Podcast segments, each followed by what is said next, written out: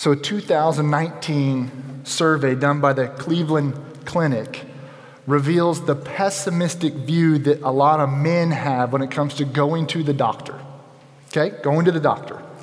72% of respondents said they would rather be doing household chores like cleaning toilets than going to the doctor. 65% of respondents said that they avoid going to the doctor as long as possible. Is anyone coming to mind right now? 20% admitted that they're, they aren't always honest with their doctors about their health. And maybe most telling of all, 37% said that they withheld information from their doctors in the past, specifically because they weren't ready to deal with the potential diagnosis that might result if they told the truth. It's interesting, isn't it? God, in His kindness, has given us so much common grace through modern medicine and doctors, but we often miss out on those gifts and grace because we don't want to admit we're sick, we don't want to admit we need help, or maybe we're afraid of what the potential diagnosis is. And this is not just a male problem, as we know. I don't want to mention any names, but I know some women in this room, Emily Wiley, who uh, getting them to go to the doctor is like pulling teeth. As Americans, we don't have time to be sick. So we don't slow down, we don't go to the doctor until we're finally knocked on our back and we have to. We're forced to stay home or to go to the doctor. And while I know, and I want to make sure you know that, well, I know there are things in this world that God doesn't heal. For most of us, and for most of our sicknesses, it's both possible and available. But it takes admitting we are sick and that we need a doctor. And as we look at Mark 2 this morning in the second question in our sermon series, Jesus is going to use a similar logic when talking about our spiritual state as he responds to a question from some of the Pharisees. And as we look at Mark chapter 2, verses 13 through 17, we're going to see a shocking call, a scandalous meal, and a Savior's mission, or better, the Savior's mission. So let's first notice the shocking call that we see in verses 13 and 14. The scripture reads this way Jesus went out again beside the sea. The whole crowd was coming to him, and he was teaching them. Then, passing by, he saw Levi, the son of Alphaeus, sitting at the toll booth. And he said to him, Follow me. And he got up and followed him. Thus far in the Gospel of Mark, Jesus has been preaching his message that the kingdom of God is near. He's been calling disciples to himself, he's been doing miraculous signs and healing people. His message and the signs that have accompanied it have drawn a crowd to him, and his popularity has increasingly grown. Many others than just the disciples we know are coming to Jesus to hear his message or to be healed by him or just to see what this new radical rabbi is all about. But as we will continue to see next week as well, as, as Jesus' popularity rises with the people, so does the opposition from the Pharisees and the religious leaders. This rising fame and rising tension is where we find ourselves in our story this morning. The text tells us that Jesus is walking near the Sea of Galilee and that a large crowd was coming to him and he was teaching them. This is not an uncommon practice for rabbis. They would teach their disciples as they walked along. But then something truly shocking happens. As he's walking by, he's surrounded by this crowd, Jesus looks through the crowd and he sees Levi sitting at his tax office or toll booth. And he says, Follow me.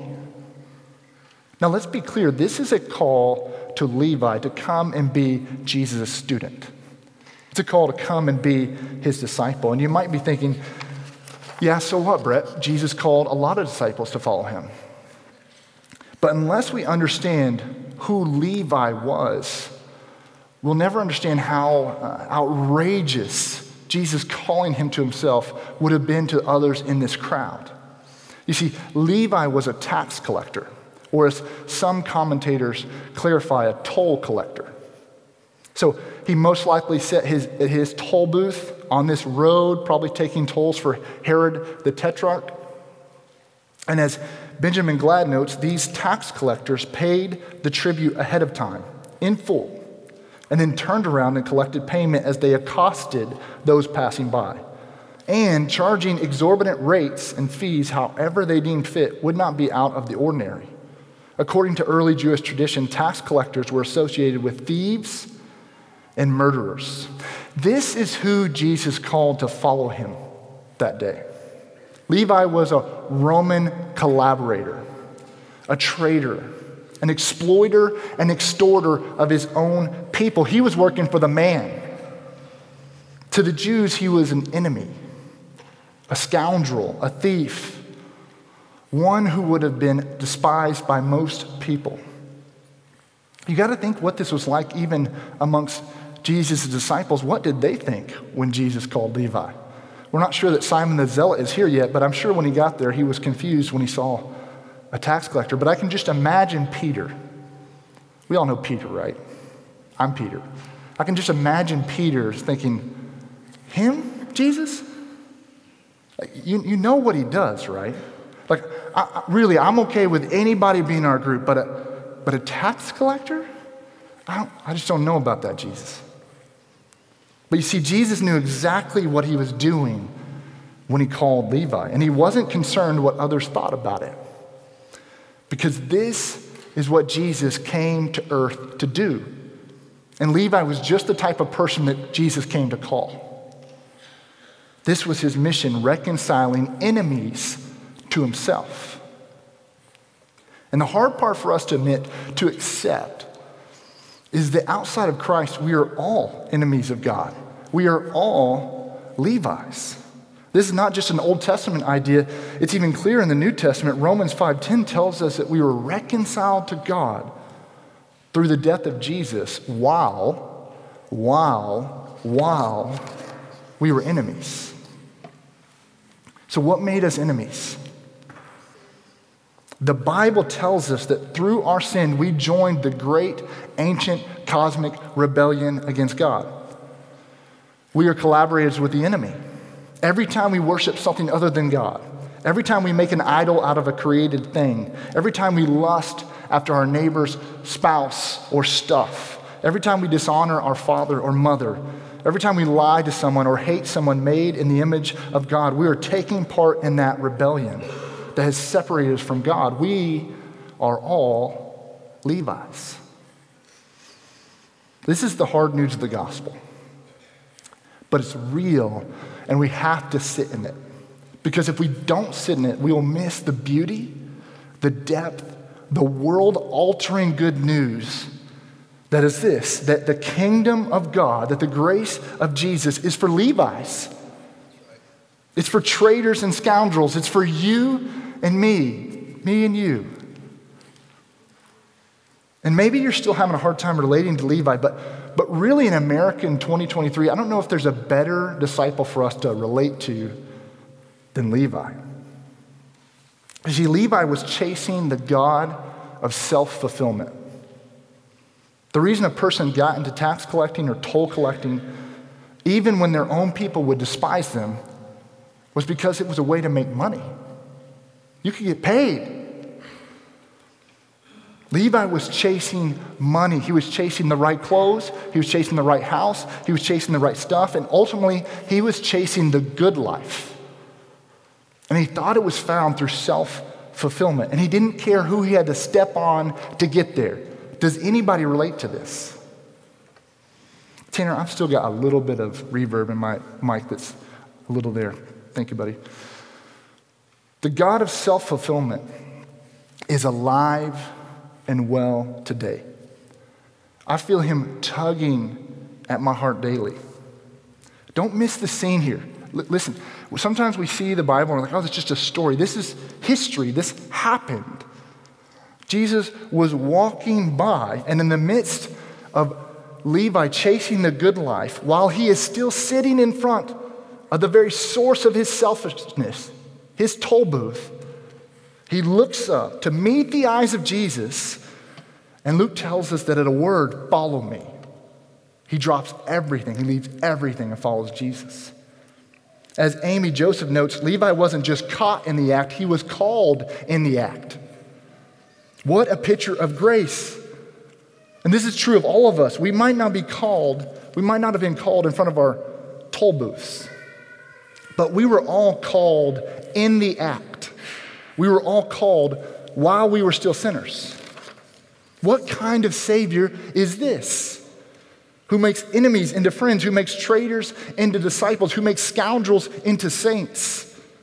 Levi's call was a shocking call, but you don't get the gospel yet if you don't think that our call was just as shocking as Levi's.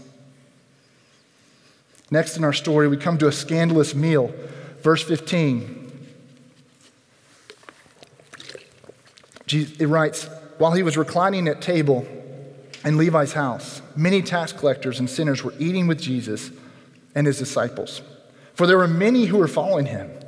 When the scribes who were Pharisees saw that he was eating with sinners and tax collectors, they asked his disciples, Why does he eat with tax collectors and sinners? So, sometime after Levi decided to follow Jesus, he hosted a banquet for him. And Jesus was there, and his disciples were there, and a large group of people who Mark describes as tax collectors and sinners. And I say banquet because the text tells us that Jesus was reclining at table. And at, it was at a normal meal that you would sit. But at a banquet, you would recline on pillows and eat at a table that was lower to the ground. Why does this detail matter? Because it tells us that Levi wasn't a reluctant disciple trying to sneak quietly off from his life as a tax collector and keep his life with Jesus relatively quiet. No, Levi was leaving his old life with joy. He was hosting a banquet because he wanted as many people to know as possible hey, I'm with Jesus now. You should get with him too. He sent the Evite to every contact on his email list. He said, Come get some of this. Listen, if Jesus really is who he said he is, then we should be compelled to joyfully share him with others. So the question is are we reluctant disciples who are trying to keep our faith as quiet as possible? Or are we Levites who are throwing banquets and saying, Come on, I want you to meet Jesus. I got to share him with you. I got to tell you what he's done for me. In these two verses, we come to the second question in our sermon series. There's a group of Pharisees, they weren't at the dinner. It would be, it would be impossible to think that they would be at the dinner. Either they know it happened, they heard about it, and ask it later on, but they know this dinner happened. And they're utterly scandalized by the actions of Jesus. They ask his disciples, why? Why does he eat with tax collectors and sinners? Now, the question you might be asking is why is this group so repulsed by this idea?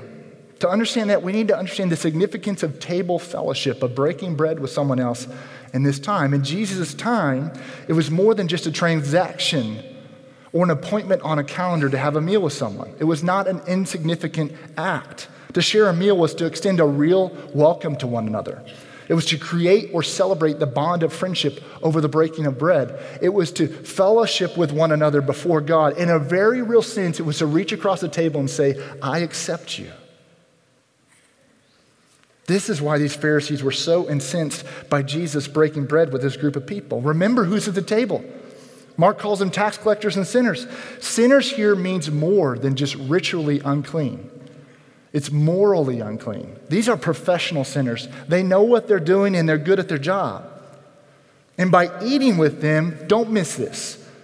By eating with them, Jesus is intentionally signaling what the kingdom he is building is like and who it is for. The kingdom of God is for scoundrels and sinners. I chose the word, word for specifically over the phrase open to because the kingdom of God is not just open to scoundrels and sinners, it's for scoundrels and sinners. There aren't other types of people in the kingdom. And for this group of Pharisees, the possibility that the messianic kingdom was for people like Levi or prostitutes who were probably there as well was inconceivable. You see, the name Pharisees probably means separated, separate ones. And for them, living a life that honored God, a life of holiness, meant separating themselves from anyone or anything that was ritually or morally unclean. And certainly, eating and drinking with known sinners was a surefire way to become stained or defiled yourself. You, you could say, or we could say, that the, that the core goal of the life of faith for the Pharisees was separation. But Jesus is proclaiming at this meal that the ultimate goal of the Christian life is reconciliation. And I think this is a good place for us to pause and consider our own lives for a moment. What about us? If someone were tasked was observing your life or your family's life for a month, watching all of your meals and habits and, and calendar, and at the end of the month, they were to be asked, hey, as you think about their table, their life, their calendar, which word better describes it? Either separation or reconciliation. What would you say? What do you think that person would say? Did you know that one of the consistent accusations of Jesus in his public ministry that he was a drunk, a glutton, and friends with the wrong types of people? Jesus himself said so in Matthew 11, 18, and 19. He says, For John the Baptist came neither eating or drinking. And they say, He has a demon.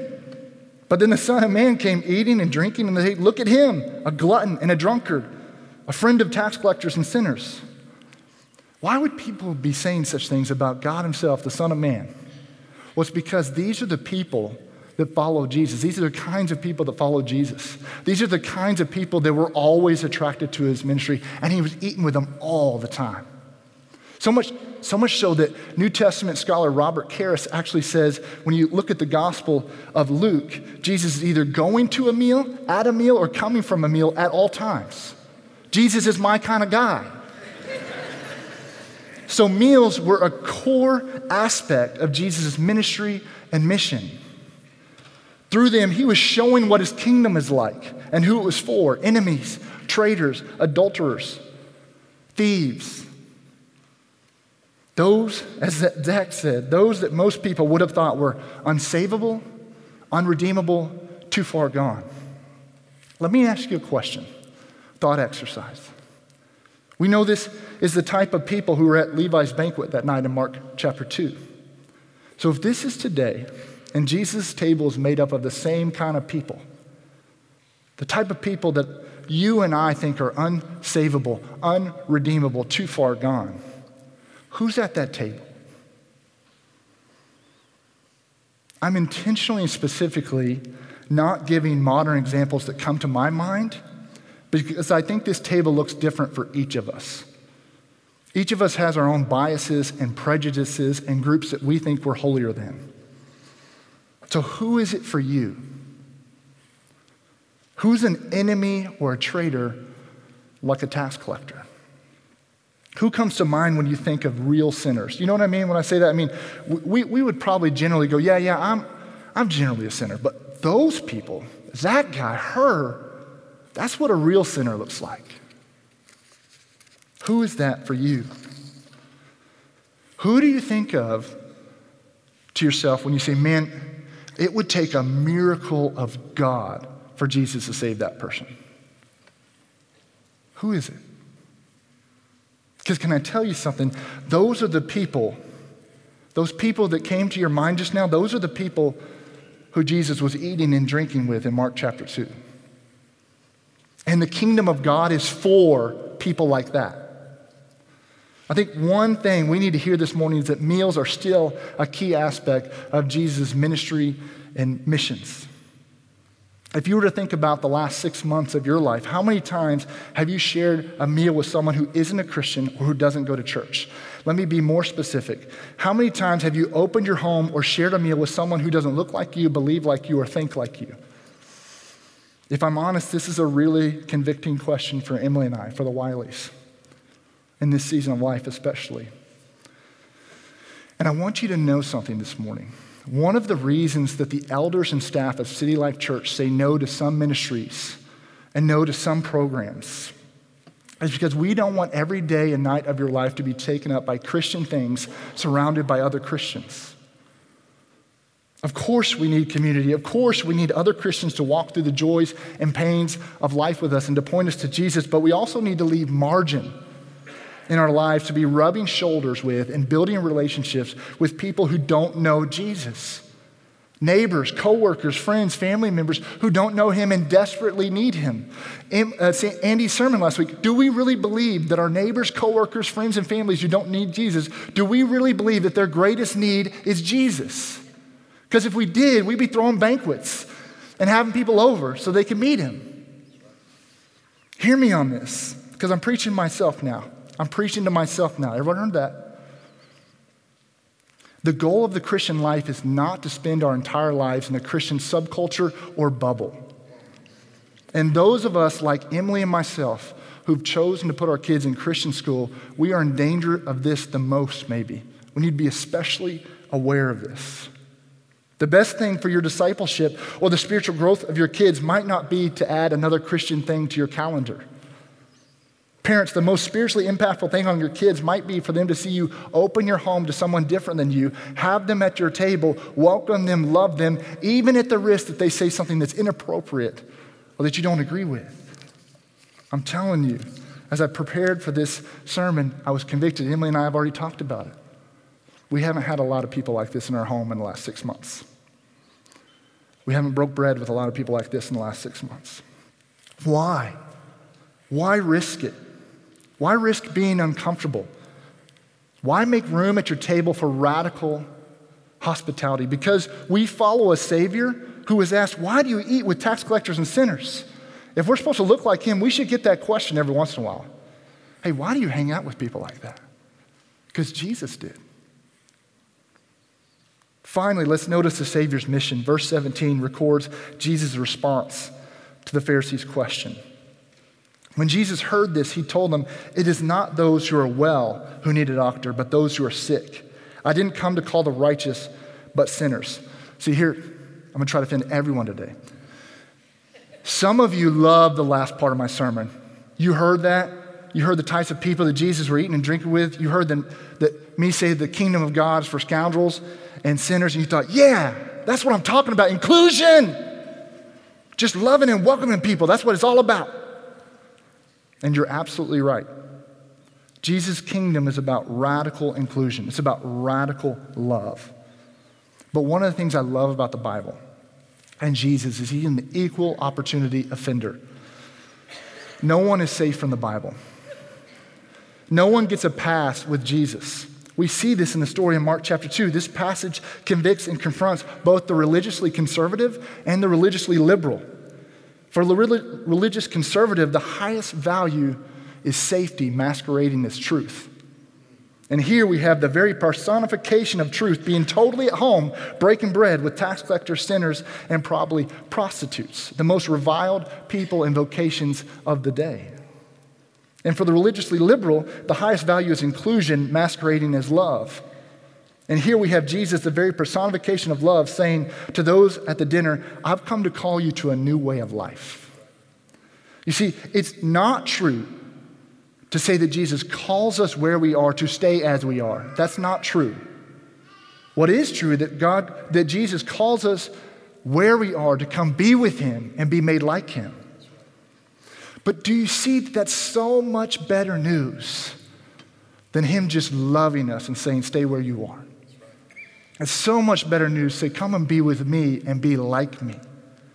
Mark 2:17 is a critical verse for understanding the identity and mission of Jesus. He says, I didn't come to call the righteous, but sinners. Let me translate what Jesus is saying here, because remember, he's speaking to the Pharisees. What he's saying is, I didn't come to call those who think they're righteous, I came to call those who know they're sinners. Did you hear that? I didn't come to call those who think they're righteous, I came to call those who know they're sinners. You see, the people who were at the banquet at Levi's house knew they were sinners. That's why they were at the dinner. The reason why the Pharisees weren't at the dinner is because they thought they were righteous. But these scholars of the Bible weren't reading their own notes because Psalm 53 makes it clear. God looks down from heaven on the children of man to see if there are any who understand, any who seek after God. They have all fallen away. Together they have become corrupt. There is none who does good, not even one, not even one. There is no one who is righteous, Not one of us.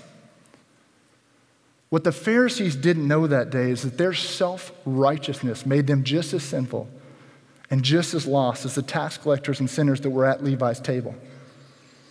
If you've been in our Galatians Bible study this semester, you, you've learned there's really two ways of lostness. There's two ways of running from God. You can be lost like the younger brother in the story of the prodigal son, who was lost in self fulfillment, trying to find satisfaction in all the things of the world. This is the Levites of the world. Or you can be lost like the older brother in the prodigal son story, who was lost in self righteousness, trying to find acceptance with his fathers by the things he did and had done. Listen, the Pharisees were just as sick as everybody at Levi's banquet, but they just didn't know it.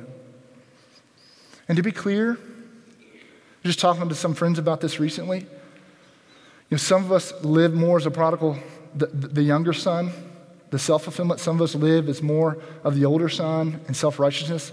But don't, don't miss it that we, we flip back and forth all the time. Around some people, I'm, I'm the younger son, self fulfillment. Um, around some people, I'm the older son, self righteousness.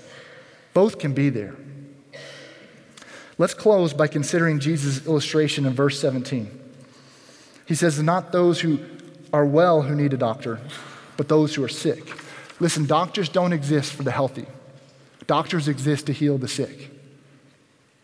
Remember the study that I shared at the beginning, the Cleveland Clinic study. So many people avoid the doctor's office for one reason or another. To find healing, it just admits, it just takes admitting you're sick and that you need a doctor. Luke's version of this story adds two words to verse 17 that I think are significant. He says, I've come to call, um, I've come to call the righteous, not call the righteous, but sinners to repentance. I have not come to call the righteous, but sinners to repentance. Repentance is admitting that you're sick and that you need a doctor. When Levi was sitting in front of his tax office, his toll booth, I honestly don't believe he needed to be told that he was sinful. I think Levi knew who he was.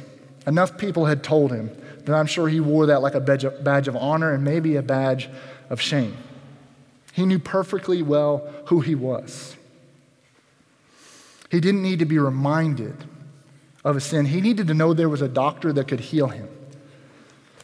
And when Jesus showed up and called him to follow him, when he called him in front of the very source of his selfishness and sin, when he called him in the act, Luke's gospel tells us so leaving everything behind, he got up and began to follow him. So leaving everything behind, he got up and followed him. This is what repentance looks like. Can you, do you just wonder what Levi was thinking? You think he looked, past, looked back and said, Me?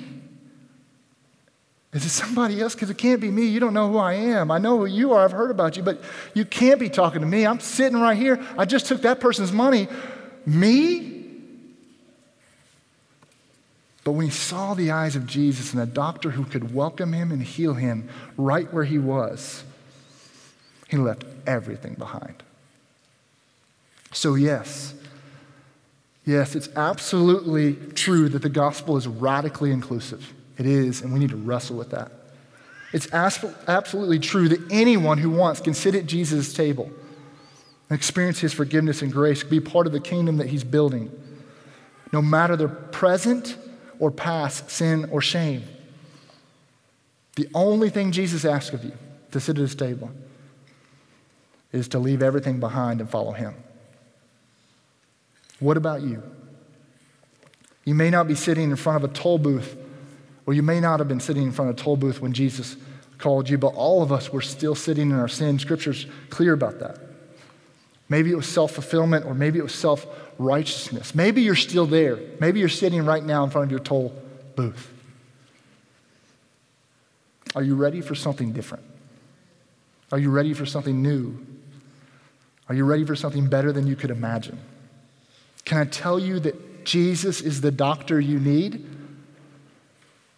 On the cross, he took our sickness upon him so that he could offer us real healing so that he could be the doctor he needed. He took our sickness, our sin, our shame, so he could offer us himself healing, righteousness, forgiveness.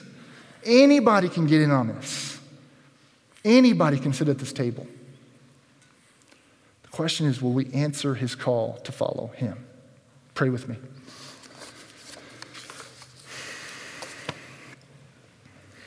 Father, I love Jesus. I love the Bible because none of us are safe. None of us are safe, Lord. You are calling all of us. You're calling the Levites in this room who don't need to be told,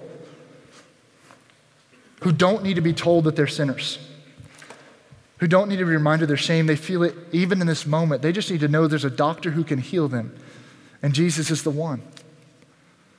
He's the one who took our sickness upon him. And some of us are like the Pharisees, Lord. Some of us don't know we're sick. We walked in this morning and we felt pretty good about where we're at. We compare ourselves to others and go, man, I, I think my track record is pretty good. I think I'm okay, Jesus. Lord, I pray in this moment that you would graciously reveal a scalpel that cuts through that lying heart and reveals a humble reality that we're all sick. God, would you call Levi's in this room? Would you call Pharisees in this room to yourself? Would, would we know that when we sit at the wedding feast of the Lamb, we're going to be surrounded by scoundrels and sinners? That's the only people that get in. That's the only people that are part of the kingdom. And all we have to do is respond to your call to follow you. Lord, move in this moment. It's in Jesus' name we pray.